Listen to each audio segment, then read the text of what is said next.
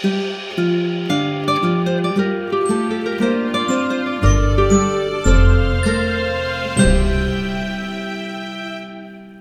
everyone, and welcome back to Adventures in Theater History. I know I signed off episode 27 by saying we were all done with the 19th century. But then, you know, I had also promised back in episode 1 to tell you all the stories, and I realized that I had left a few important figures from the city's 19th century theater history out of the narrative. Now, often, of course, I had in fact profiled these people over on our Facebook page or on Twitter or on our Patreon page, online feeds associated with the podcast, which I urge you to check out and follow if you can. I hadn't recorded these stories for the podcast, which is, after all, supposed to be the central resource I'm assembling for posterity here. So I've decided to record them for you and give us all a few more glimpses of Philadelphia theater in the 19th century. And by using that term, I mean the long 19th century, as historians sometimes call it, stretching from 1790 to 1914. Some of these stories are pleasant, and a lot of them intertwine as historical characters make appearances in each other's lives. But some of the stories, I must warn you, are not pleasant at all. Now, all of them seem to end with death and burial for some reason, but I guess that's the way lives work. As usual, they're also all about legacy and what remains of the ephemeral art of theater after its practitioners shuffle off this mortal coil. And I promise there will be lots of great music throughout the show. Though in the very last story, be ready because, as I also said a while back, some bodies around this city just won't stay buried. Are you ready? Well, good, because here we go.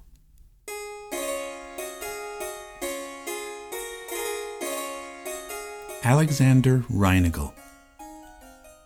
I mentioned Alexander Reinagle many times during the early episodes of the podcast when discussing Philadelphia's new theater company on Chestnut Street in the late 18th and very early 19th century, though I never really centered any story on just him, but he deserves a chapter all of his own.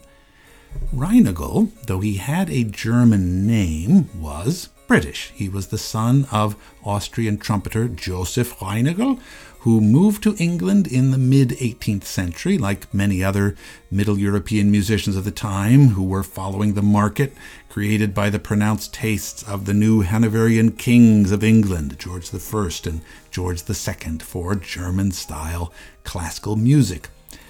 Joseph Reinagle met and married a Scottish woman. It's not clear what her name is, but it may have been Annie Lowry, although that seems a bit too on the nose. And soon enough, uh, the two had kids. Alexander arrived while his parents were living in Portsmouth, but then they moved to Scotland, uh, perhaps to be closer to his mother's family. He seems to have spent his childhood mostly in Edinburgh, and trained there as a musician, mastering both the cello and the harpsichord, with his father and with a man named Raynor Taylor as his teachers. I've also seen several assertions that the Reinagle family was in London for periods in 1763 and 1764, and that young Alexander was a childhood friend, therefore, of Wolfgang Amadeus Mozart when Wolfgang, along with his sister, came to London in that period. There was a lot of work for musicians in the theaters of that day. Indeed, as we know, every theater was expected to have a band of live musicians playing in the orchestra pit in front of the stage. It was standard practice.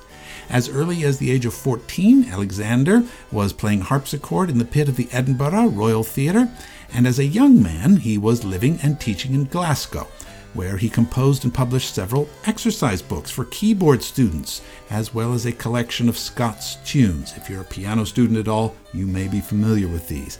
It seems that for a while he tried to make a career in the merchant trade, which involved making several transatlantic trips to the American colonies, but this evidently didn't really pan out for him, and he soon returned to music.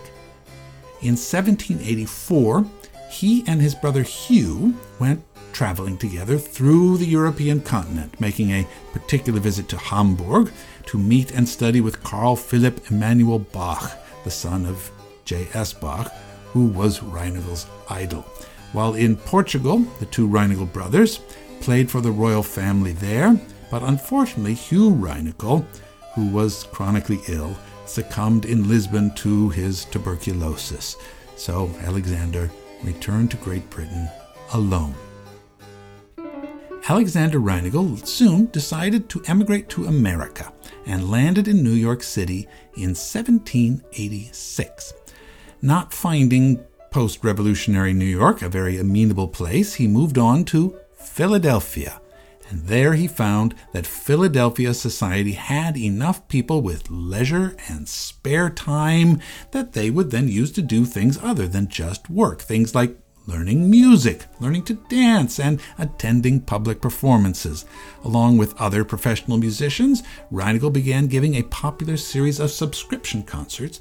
He made good contacts in most of the best Philadelphia families and was soon teaching many young students, including President George Washington's step granddaughter, Nellie Custis. He also helped supply music for plays that were again being staged at the Old South Street Theater in the early 1790s. In 1793, Reinagle was recruited by Thomas Wignell to be the house composer and conductor for the new theater on Chestnut Street, a position he was to hold for the next 10 years. Wignell had gone back to Britain and recruited a large number of actors, stagehands, property men, costumers, as well as collecting many scripts and even musical scores.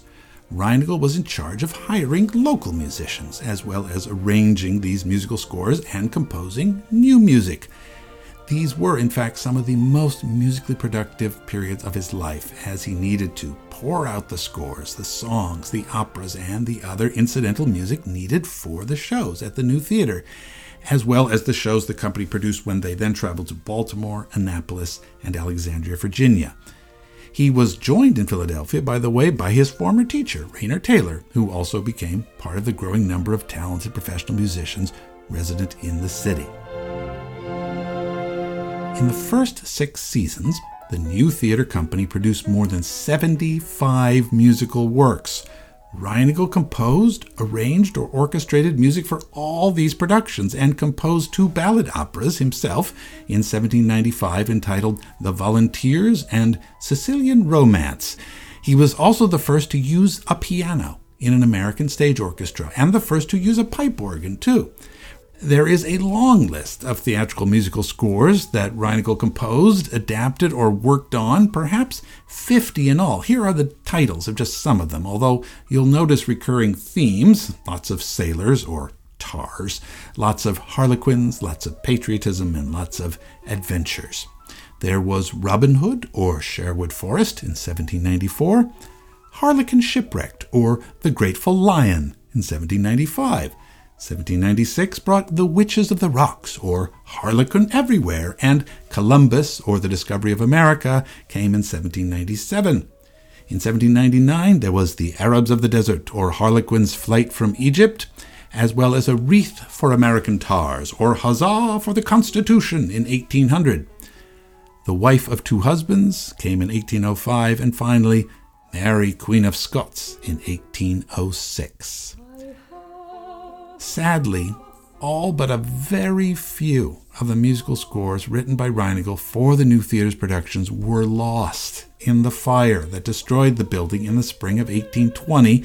Among the few works that we still have are a series of solo songs written to be performed by our old friend Anne Brunton Merry, the leading lady of the company. These include Edwy and Elgiva, sung by Mrs. Merry in the tragedy of that name. Also, I Have a Silent Sorrow Here for the opera entitled The Stranger, which we're listening to in the background right now. The scores of these works are in the Keffer collection of sheet music at the University of Pennsylvania Library. Alexander Reinagle passed away on September 21, 1809, and although he's buried in Baltimore, where he spent his very last years, To scholars of American theater history, he is, like other famous Philadelphians of his day, rightly termed a founding father. Not of America's political institutions, perhaps, but he could certainly be called the founding father of American musical theater.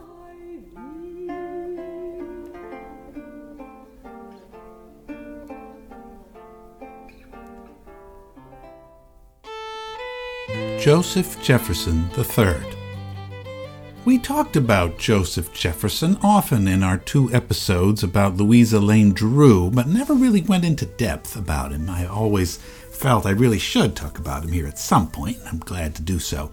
We actually mentioned the name, Joseph Jefferson, quite often in our early episodes, but that was his grandfather. The first Joseph Jefferson was a comedian, an emigrant from England who came to Philadelphia in the very early 1800s. He soon became one of the most prominent and beloved members of the new theater company on Chestnut Street.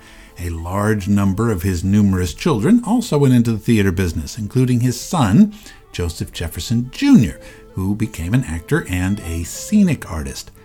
Joseph Jefferson III III was born to Joseph Jefferson Jr. in 1829 in the family home at the corner of 6th and Spruce Streets. Amazingly, this lovely house still stands today. It has been nicely restored, has been landmarked, and even bears a small plaque commemorating the Jefferson family's presence. I'll put some photos on the blog page for the episode of the website.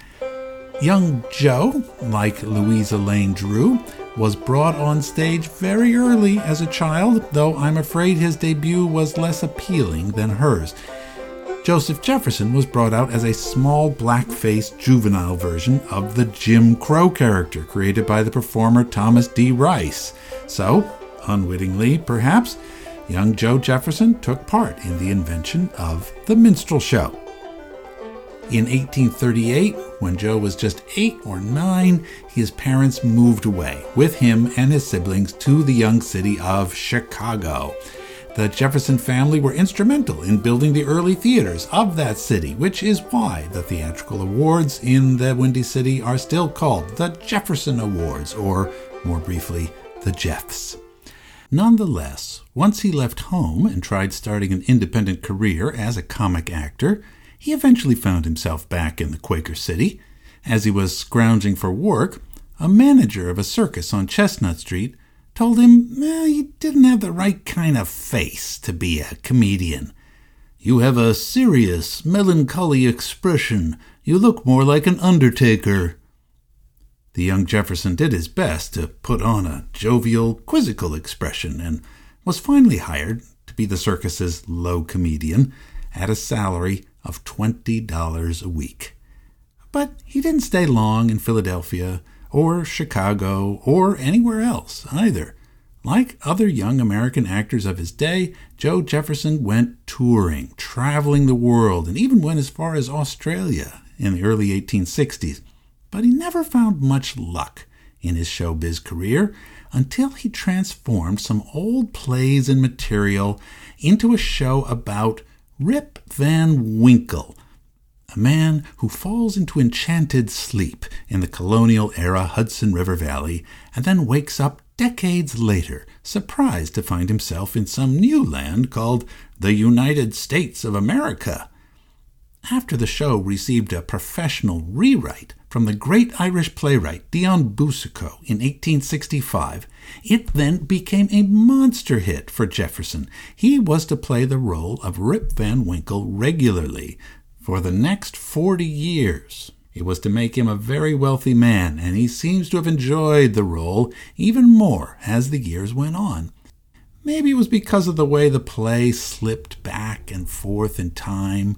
When he was a young actor, he could pretend to be old and then pop back again to youth. By the time he was an old actor and still doing Rip Van Winkle, he didn't have to put on as much makeup, do the part where the guy got old, but he got to go back and visit his youth too, at least on stage. He came through the city of Philadelphia dozens of times over the course of his career, playing at almost all of its theaters, and he was always happy to trot out Rip Van Winkle again and again. It was a great earner for him, a real money spinner.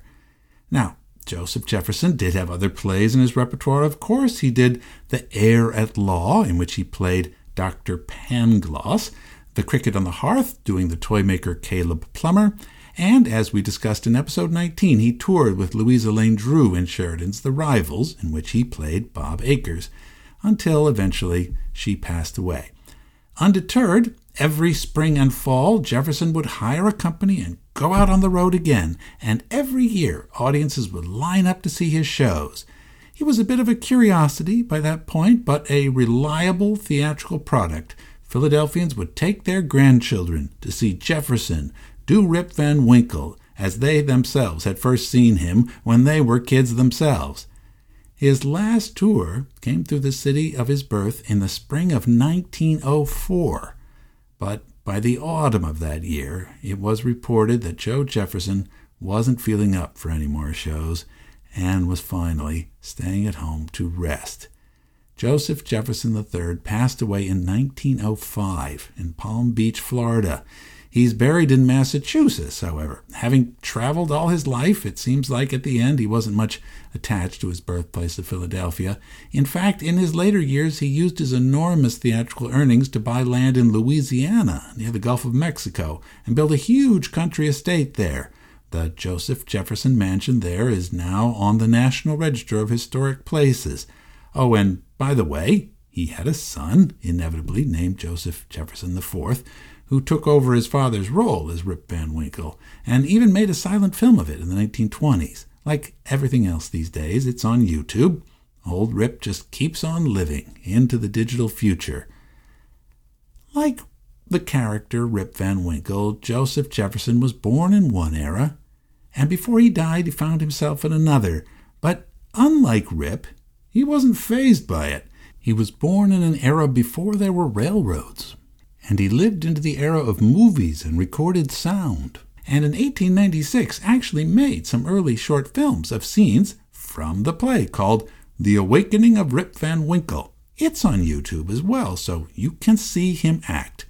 I can't show you that here on the podcast, of course, but in 1903, Joseph Jefferson also made two two minute long Columbia records of his lines from the play. They're just Rip's side of the conversation. You can't hear any of the other actors speak. But I imagine that after 50 years of performing the part, Joe hardly needed to hear his cues anymore. As we end this section, let's listen to the very final part of the second recording where old Rip is talking to a woman who had been a little girl back in the time before he went to sleep. He's trying his best to make sense of the new reality he finds himself in. But hear this, and then you will know. My name used to be Rip Van Winkle. And this village here, is this the village of Falling Water? Yeah, that was my home. I had in this place my wife, and my home, and my child, Meenie, and my dog, Schneider. That's all the family what I got. And last night, now, I can't tell the time of it. You was a child, my dear, a little child. That's the last time I have seen you till now. I come home this night and there was a storm, and my wife drive me away from her house. Well, and I come back, that's all. I found, come today, and I find my home is gone, my wife is gone, and my child, my little me, she look in my face and don't know who I am. Ah, so, so, so. Somebody knows me now.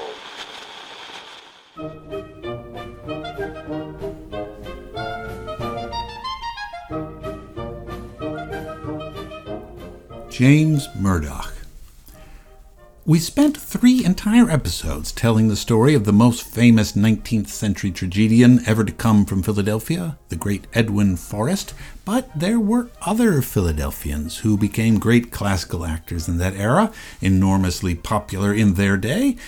James Edward Murdoch was born in 1811 and was just five years younger than Forrest. His father, Thomas Murdoch, was a bookbinder, a sometime soldier, and an enthusiastic member of the Vigilant Volunteer Fire Company.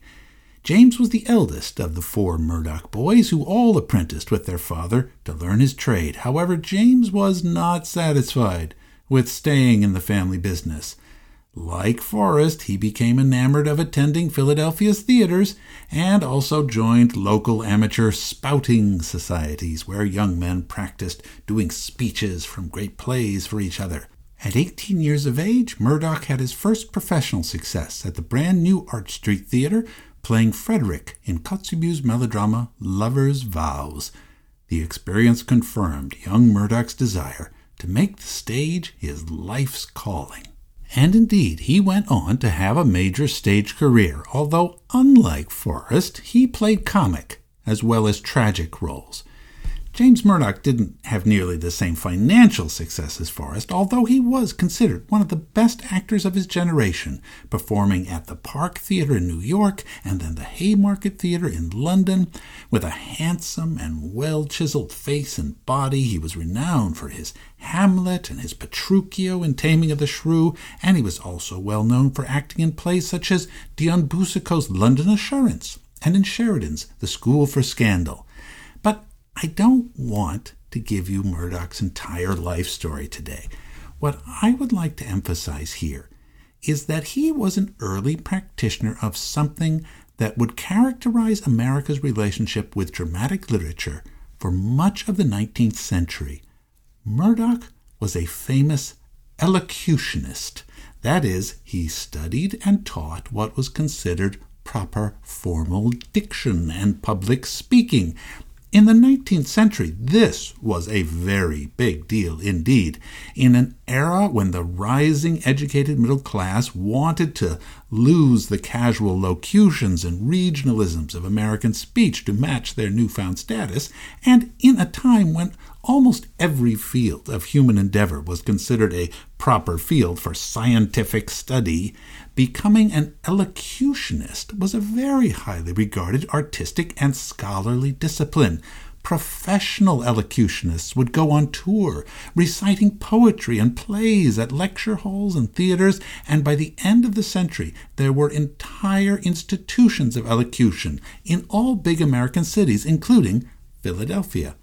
James Murdoch was one of the first American actors to make a really serious study of elocution. First with Lemuel White, who had also taught Edwin Forrest, and then with another well known Philadelphian who had also left his father's trade behind, Dr. James Rush. James Rush was the dutiful son of the famous Philadelphia physician and founding father, Dr. Benjamin Rush, following his dad into the field of medicine. But after his father's death, James Rush had abandoned his own medical practice to do what he really wanted to do write one of the earliest and most influential texts of elocution, The Philosophy of the Human Voice, in 1827. This was a groundbreaking work that, for the first time, really tied the production of people's speech to both the actual physiology of the human body as well as acknowledging the psychological aspect of speech and vocal production. And Rush devised a phonetic system of notation that indicated the pitch, the duration, and the vocal placement of every possible human sound. James Murdoch after studying with Rush, was the person who really took Rush's system and brought it into the theater world. Murdoch's 1847 book, Orthophony, or The Cultivation of the Voice, made the actor almost as well known for his scholarship as for his stage performances, and he taught Rush's system all over the country. In the 1850s and 60s, he was perhaps the best known elocutionist in the nation, and throughout the Civil War, Murdoch gave readings and performances to support the Union cause.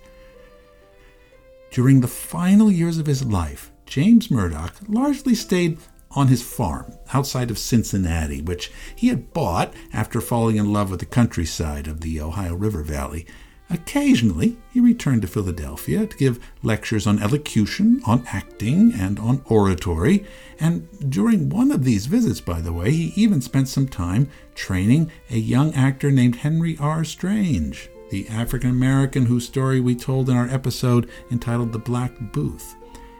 In May of 1889, James E. Murdoch made his final appearance on a Philadelphia stage at a testimonial benefit at the Academy of Music. Murdoch was now 77, and it was 60 years since he had first appeared at the Arch Street Theater. By this point, however, styles had changed, and he seemed a relic of a bygone age, his careful and precise method of speaking, now just charmingly old fashioned. Mr. Murdoch is about the last representative of the fine old elocutionary school of acting, wrote the Philadelphia Times, and it'll be interesting to see him again, especially, the writer added ominously, as this will probably be the last opportunity of seeing him at all. This last warning was all too true, and after this final appearance in the city, Murdoch returned to his home in southwestern Ohio, where he died in 1893 He's now mostly forgotten in Philadelphia, though there is a small collection of his papers at Princeton University nearby.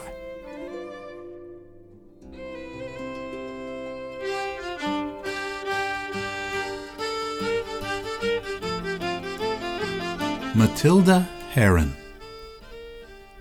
Born into a poor family in County Derry, Ireland, Matilda Heron had come to Philadelphia at the age of 12, along with the rest of the Heron clan.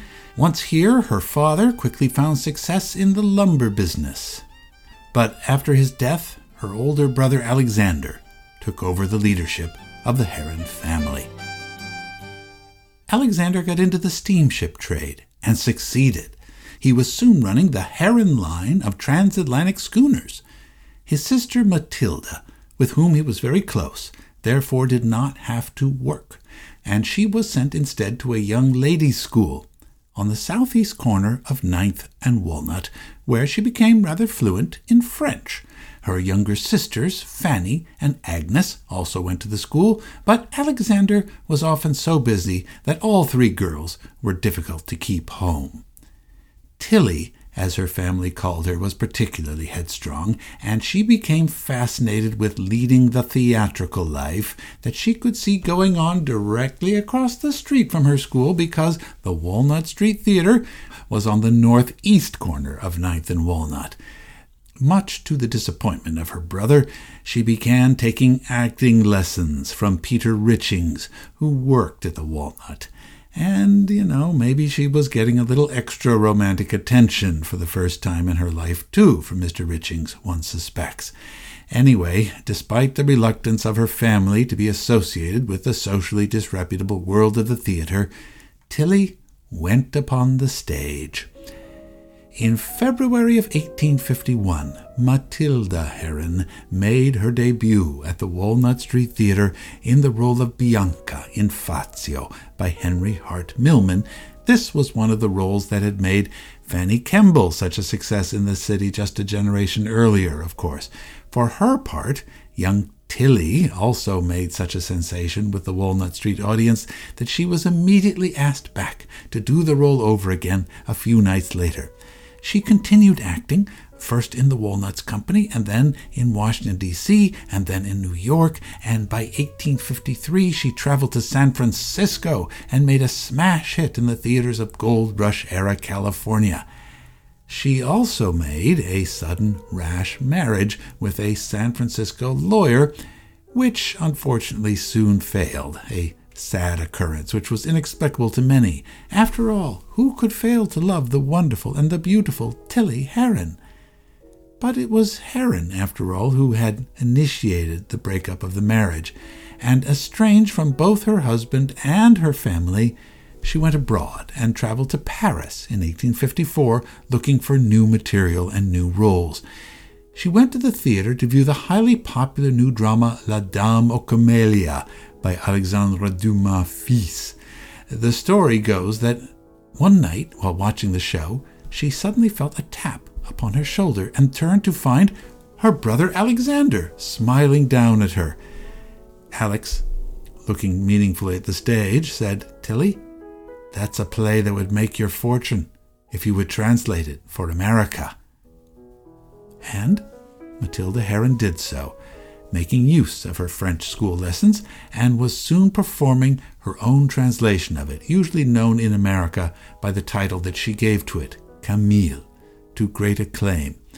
On October of 1855, Heron brought the play back home to Philadelphia, and she played the tragic courtesan Marguerite Gautier in her hometown at the Walnut Street Theater, where she had first sought success in acting and due to a lack of international copyright in that era, there were already several versions of Dumas' plays being performed, but Heron's script was regarded as superior and her performance compellingly definitive. A New York critic wrote of her, quote, She exuded the electricity of genius.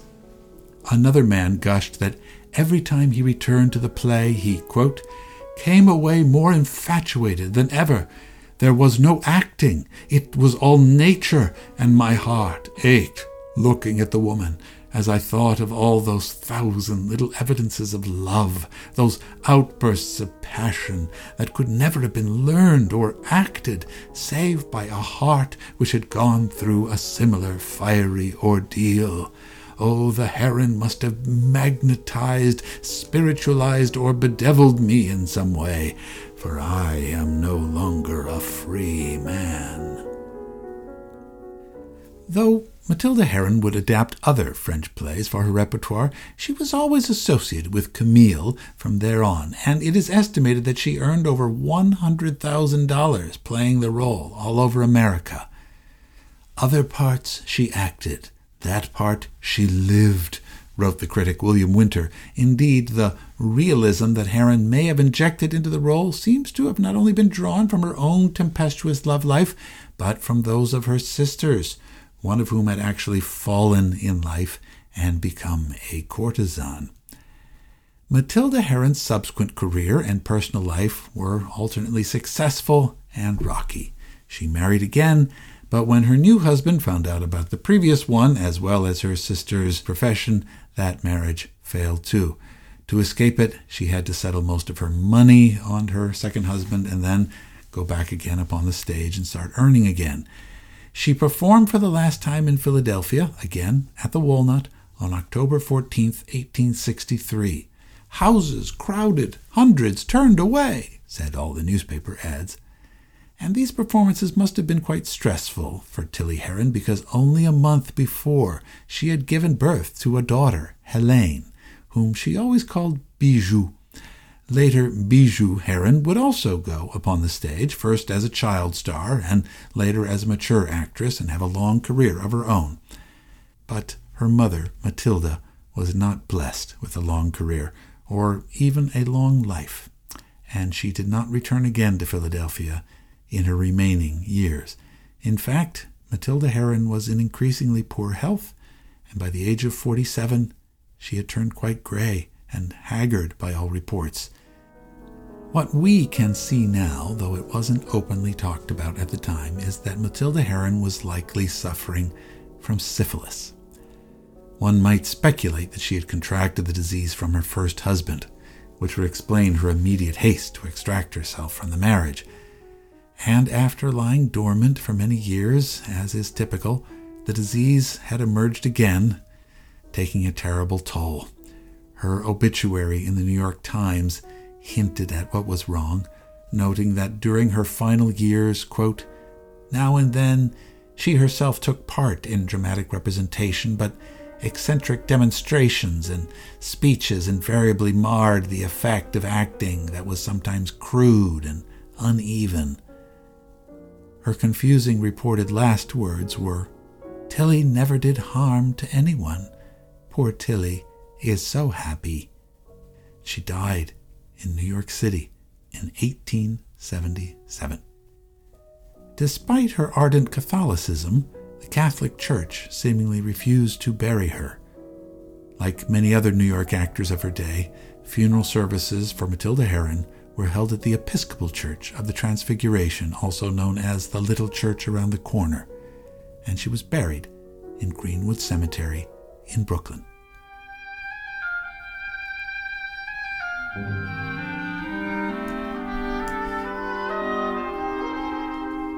John McCullough.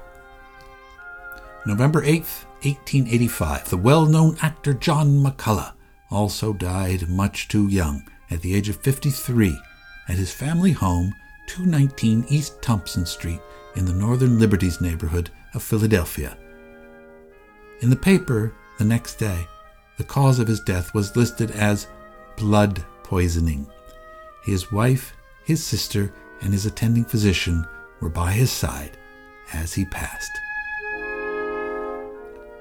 John McCullough had a long history in Philadelphia, like Matilda Heron, having arrived here from Ireland when he was quite young. He had been employed as a young man in the gas works in Northern Liberties, where he used to entertain his fellow employees by spouting long sections of classical verse. He first went upon the stage at the Arch Street Theater, like James Murdoch, and later he acted in the company of the Walnut Street Theater, and like Murdoch, he was discovered by Edwin Forrest, who made him part of the regular acting company. The two men, Forrest and McCullough, formed a close bond and often acted together in many classical plays. And in his will, the great tragedian even left John McCullough all of his annotated prompt books, a very valuable resource in its time. McCullough, in fact, took over performing much of Forrest's famous regular repertoire of roles from then on, including Metamora and Virginius. Oh, John McCullough was a major leading man on the American stage, commanding the large salary and the huge reputation of other great classical actors of his day, such as Edwin Booth and Lawrence Barrett.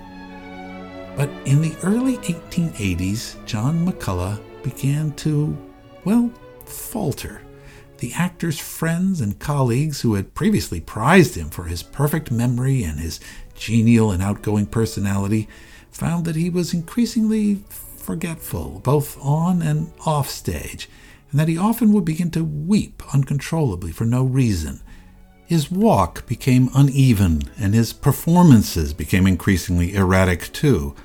Frequently, he would begin to interpolate the texts of other plays into his lines, which made other actors increasingly wary of performing with him. In 1884, while playing Forrest's famous former role of Virginius on the stage of McVickers Theater in Chicago, McCullough began ranting and raving incoherently at the other actors. The audience, thinking he was drunk, began booing and hissing until the curtain mercifully came down. He never acted again. Two weeks before his death, McCullough had been brought back to Philadelphia from Bloomingdale Asylum for the Insane in New York City, where he had been confined for over a year. Though the general public was kept in the dark, and most newspaper accounts about him just published vague Victorianisms such as ill health, many journalists and theater people knew quite well what the matter was, and that McCullough was neither a drunkard nor insane. Like Matilda Heron, he suffered from paresis, a neurological failure caused by tertiary syphilis. It was a disorder quite common in the day, very widespread, in an era when many American males patronized houses of prostitution on a regular basis. And as we've seen from the case of Tilly Heron, if they married, they might pass on that infection to their wives. Actors who spent so much of their careers traveling around the country in those days were especially at risk because theaters in that time were often immediately adjacent to districts where prostitution was common. Before the discovery of antibiotics, there was no cure for syphilis, and there was no treatment available other than particular mercury compounds. So, transmission of the disease was considered a danger for anyone dealing with actors, and it was often quietly spoken of as a reason for not getting involved with them at all. In fact, John McCullough's own marriage had broken down years before, perhaps over this very issue, and the house and the family in Philadelphia that he was brought home to at the end of his life was not one that he had ever really shared with his wife and children. He had another long standing relationship with a woman from California, which had actually produced a young daughter, but his Philadelphia family was determined to make their claim on him at the end and on his estate, and to snuff out any hint of public scandal. Nevertheless, a few weeks after his passing, a rather nasty little item appeared in the Philadelphia Times telling the true story of the actor's passing. Quote, John McCullough's physician was just about to cure him when, with characteristic obstinacy, he died. The autopsy shows those changes in the arteries of the brain, characteristic of recognized constitutional disease, and concludes that the morbid conditions as found fully explain the symptoms evinced during his life. Close quotes. Though no newspaper of the day was actually going to publish the word syphilis, uh, this sort of insinuation was pretty clear to the readers of the day, and the revelation, of course, was not a surprise to those in the theater world who had long seen the evidence of it. McCullough could at least depend upon his many friends to look after his reputation after his death. The eminent critic, Bostonian William Winter, published a book in McCullough's memory, and the actor's long membership in the Benevolent Order of the Elks did something to preserve his reputation as well. A large number of the Elks Brotherhood solemnly accompanied his body to its final resting place. And William Winter and other friends took up a collection to raise a tall granite monument over McCullough's grave in West Philadelphia's Mount Moriah Cemetery. It was placed there in 1888 and can still be seen, a tall Victorian sculpture in delicately etched pale gray granite with four columns rising from a base supporting an elaborate multi level pagoda roof. It's rather like a scaled down Philadelphia version of the Albert Memorial in London, actually. But this stern monument did nothing in the end to the mockery that had surrounded the actor's sad demise. Indeed, for many years afterwards, McCullough's name was always brought up when any famous person, especially an actor, was rumored to be suffering from syphilis, like the comedian Tony Hart or the producer and playwright Charles Hoyt. It was a bit of a party trick in that time for some actors to rant and rave in a comical fashion in parody of McCullough's final years. In 1897, the New York theater critic Lawrence Hutton, who had also been a close friend of McCullough's, was startled to suddenly find himself at a street side booth with a large lithograph of the actor and a sign next to it that read, The Ravings of John McCullough. For a nickel, Hutton was treated to a phonograph recording of a comedian named Harry Spencer doing his version of the actor's raving in his final years. It was a distressingly good imitation, Hutton thought, actually. Now, this recording still exists as well, and it is also easily located on YouTube. It's quite amazing. Because he died in 1885, before the phonograph was invented, we have no record of McCullough performing what has remained is this parody. The first minute of it is right here. They say I'm mad, raving mad, and it was my that made me so. And as I appear on the stage, they say, look, see, see. He's mad. I, John McCullough, mad. And as I appear in Virginius, leading on my daughter before Appius Claudius, Appius Claudius, you have sent for me, and I have come, come to defend my daughter, a freeborn maid, dragged through the streets of Rome as your slave. Go on, go on with your trial, Appius Claudius. I am ready to defend my daughter with my heart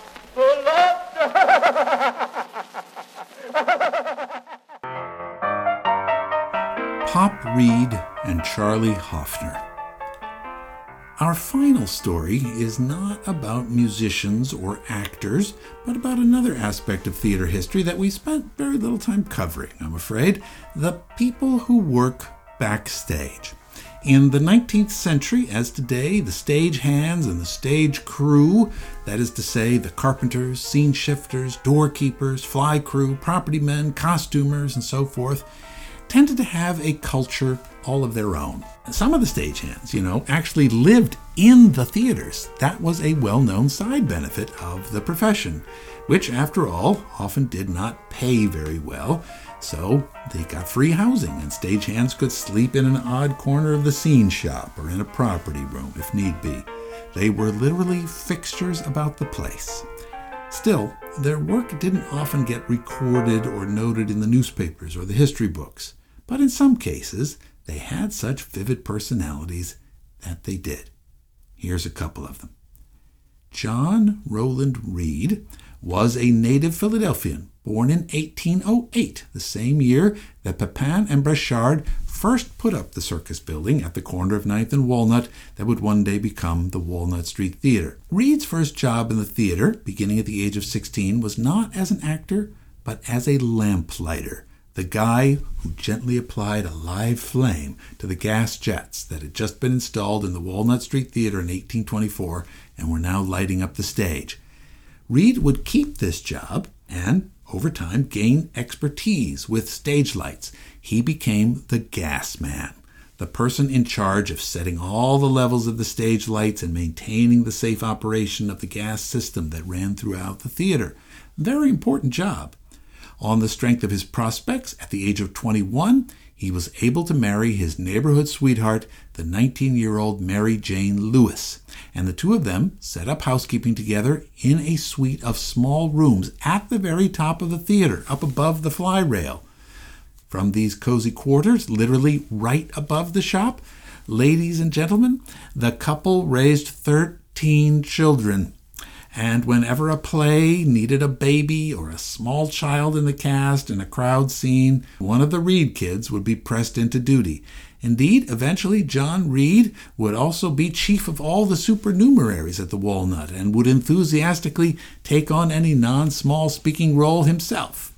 Three of his children, Roland, Julian, and Clara, eventually became professional actors themselves, some in the Walnut Stock Company, Though by then the family was not living in the theater anymore. They'd finally gotten a small house of their own nearby. And also by that time, Reed was a local institution, quite well known to all theatrical folk. And like many veteran doorkeepers and stagehands in the city of Philadelphia, he was known to one and all as Pop. Now, this is perhaps a local custom because even today in the streets of Philadelphia, as I can personally testify. Any older gentleman whose name is not otherwise known will be addressed by a working class Philadelphian as either Pop or Pop Pop. In 1858, when Pop Reed had been working at the Walnut for 32 years at that point, another young Philadelphian found a position at the theater as a stagehand. The new guy's name was Charlie Hoffner, and he was clever with tools and carpentry and metalwork, so he was installed in the property room, where all the swords, the chairs, the canes, the magic wands, the goblets, you know, anything that an actor might handle or carry about the stage. These were made, stored, and distributed from the prop room. Eventually, there were two separate property rooms at the Walnut, but Hoffner was installed in the oldest one, the same one that had been used by the circus men Pepin and Breschard back in the day. Like Pop Reed, Hoffner loved everything about the theater, and he made a lifelong commitment to it. It would become his home for the next 50 years, and he worked with every theater company that came through town. He made walking sticks for Charlotte Cushman as Meg Merrilies, and he made a chair for Edwin Forrest to sit and ponder in as Hamlet, and he did a spinning wheel for a production of Faust. And then he would store his creations on the dusty shelves of the old prop room, bringing them out again if ever they were required. And as the years went on, he acquired a great collection of stories, too, about all those famous stars who had passed through his experience. In an interview that was published in 1910 in the New York Tribune, Charlie Hoffner recalled Edwin Forrest 40 years before, roaring loudly at him for coming on stage at the wrong time during a rehearsal of The Gladiator to fit Forrest with a new pair of shackles that needed to be broken off during the action of the play. Forrest only forgave him when Hoffner calmly explained to the actor that the lock mechanism of these shackles was new, and he didn't want the great actor literally to be chained to the scenery, after all.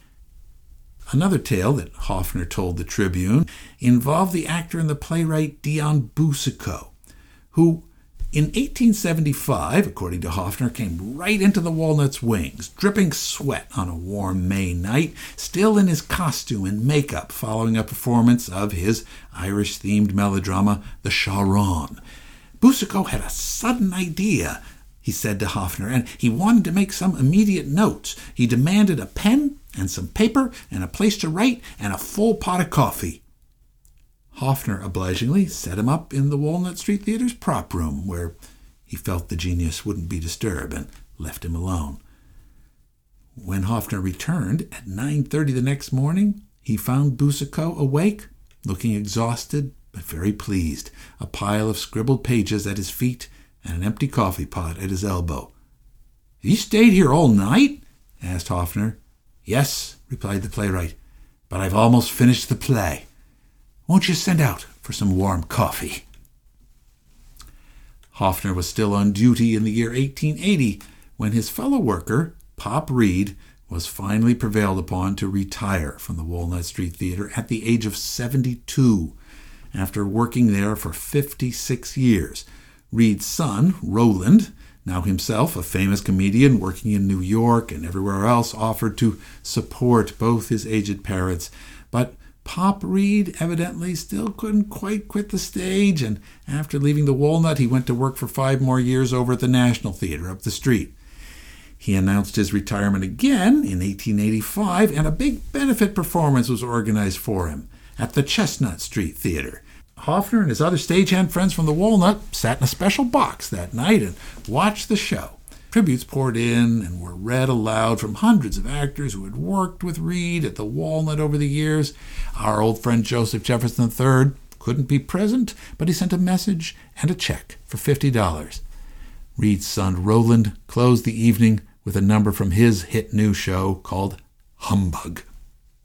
But Pop Reed still wasn't actually done with showbiz. Just like a hammy actor, he kept coming back out for more. He now shifted operations to the Temple Theater over on Chestnut until it burned down in 1887. Now, by then, most Philadelphia theater managers didn't need gas men anymore.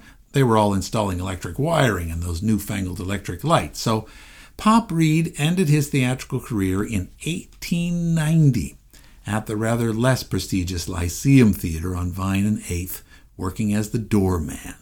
At 83 years old, perhaps the oldest working stagehand in the country at that point. Except for Alexander Reinagle, he'd worked with every other person we've talked about today, and with many, many others. His last reported words in the summer of 1891, as he lay on his deathbed, was an inquiry to his son Roland about the prospects for the success of the comedian's new play. Oh, I'll, I'll make a lot of money out of it, Roland said. Ah, that's good, said Pop, and died. But as he left this earthly sphere, Pop Reed knew that he was, in some other sense, going back again on the stage. Part of him, anyway. In the last will and testament that he had drawn up before his death, he carefully instructed that, quote, My head be separated from my body, immediately after death, the latter to be buried in a grave, the former duly macerated and prepared to be brought to the theatre where I served all my life, and to be employed to represent the skull of Yorick in Hamlet. And to this end I bequeath my head. It was an alarmingly macabre sort of immortality, but that's what he wanted. Pop Reed's heirs dutifully followed his final instructions, and his head was not among the human remains buried in the family plot at Mount Vernon Cemetery in North Philadelphia, where Reed's torso and limbs eventually rested alongside the complete bodies, one presumes, of his wife, Mary Jane Reed, and eight of his thirteen children. After proper well, treatment, ahem, the uh, gas man's bony cranium went back to work and was handed over to his old colleague at the Walnut, Charlie Hoffner, who dutifully and gravely placed it on the shelves with all the other props down in the old prop room. So, then what? Was the skull of Pop Reed ever used as Yorick? I am sorry to say that no, not at the Walnut anyway, which, as far as I can tell, did not host a production of that particular play for the next 30 years. I'm not really sure what the old stagehand was thinking, really. He should have known the Walnut Street Theater was mostly the home to light musicals and melodramas in that era. It didn't do much Shakespeare anymore. When Charlie Hoffner, the custodian of the prop Pop Reed finally retired in 1910 after over 50 years of service. It likely it was still sitting there on the shelf. And I have to report that when Charlie Hoffner's son took over his job at the Walnut, the skull didn't stay there very long. The dusty old prop room that had lasted at the Walnut for 110 years was dismantled, and its contents were scattered when the Walnut Street Theater underwent a heavy interior renovation, removing all its Victorian interior, and it was reconstructed in the year 1920. Most of the old props, Booth's chair, Cushman's walking stick, all the old masks and spinning wheels and swords were just thrown out. In 1920, people wanted to be done with the Victorian era, frankly. But you know, evidently Pop Reed's skull survived that winnowing and it traveled around for a while. Eventually ended up being passed through the network of the Brotherhood of Theatrical Prop Men into the collection of the Academy of Music.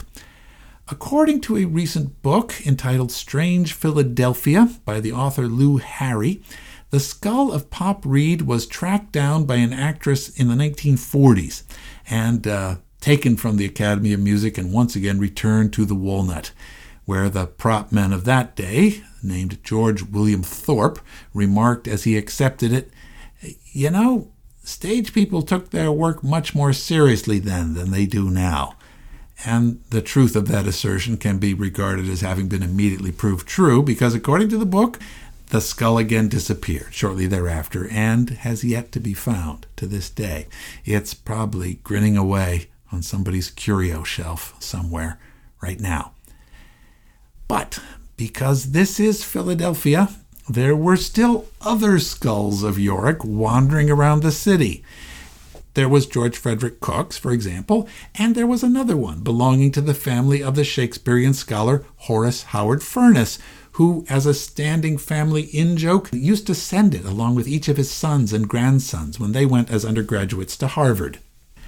Yet another skull is in the Horace Howard Furness collection, even today at the University of Pennsylvania. And this particular skull is often confused in modern journalism, so be careful with the Pop Reed skull. This other Yorick, just the upper half of a human cranium, no lower jaw, quite chapfallen, was given to Horace Howard Furness by the eminent Philadelphia neurologist and writer Dr. S. Weir Mitchell, who said, as he gifted it to his friend, that it was supposedly the standard prop skull used throughout the 19th century at the Walnut Street Theater for all the productions of Hamlet. Now, you can see this skull on a nice wooden base at the University of Pennsylvania even today. It has the last names of famous 19th century actors inscribed across the top of it, including Kean, Murdoch, Booth, and Forrest, all actors who had supposedly used this skull when they played Hamlet at the Walnut. Dr. Mitchell also told Furness that this skull had once belonged to a stagehand who had willed it to the theater after his death. Now, maybe Mitchell was half remembering the story of Pop Reed but this particular skull can't have, of course, actually been that of Pop Reed because he had outlived all of these killer actors and they would have had to have had their names inscribed on his head while he was still alive. Which doesn't seem very likely now, does it? Anyway, it's all a very Philadelphia story full of half remembered and frequently garbled facts, lots of grisly and rather disturbing details, and frustratingly unclear in its resolution. And there are even more stories about it lurking underneath, of course. I can't tell them all. There usually are in this city. We'll get to them in the second season of the podcast, I hope. Anyway, that's our show for today. Thanks for listening as we looped back and tidied up a lot of loose ends I had left lying around. I'm glad we got a chance to work all these stories in. The show's theme music and sound engineering are by the wonderful, the talented, the Barrymore Award winning Philadelphia theater artist, Christopher Mark Colucci. If you want to see images and read even more about the topics we've discussed today, please check out the blog post on our website, aithpodcast.com. The link is in the show notes. And please leave a review of the show there. Please leave a review of the show there. It helps so much with getting other people to notice our work and to get it more widely shared. If you'd like to give some feedback yourself, right through the website. You can do it there, or you can email us at aithpodcast at gmail.com. We always love hearing from our listeners and our fans, and I promise that we always respond right away. I appreciate all of you so much, and your support and your continued attention more than I can say. Thanks for coming along on another adventure in theater history, Philadelphia.